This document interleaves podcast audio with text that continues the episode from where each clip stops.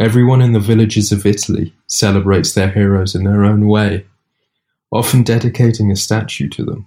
No wonder, then, if those who arrive in Frosolone come across the statue of a craftsman who is working on an anvil. The monument to the cutler.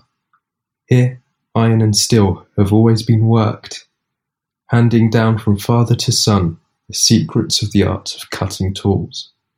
Moreover, perhaps thanks to Venetian craftsmen who introduced the art of steel forging, the Contado del Molise was already in the fifteenth century one of the major centres of weapons production in central and southern Italy. However, it was at the beginning of the nineteenth century, with the manufacture of blades for domestic use, and no longer for warfare, that in Frosolone this activity became predominant in the town.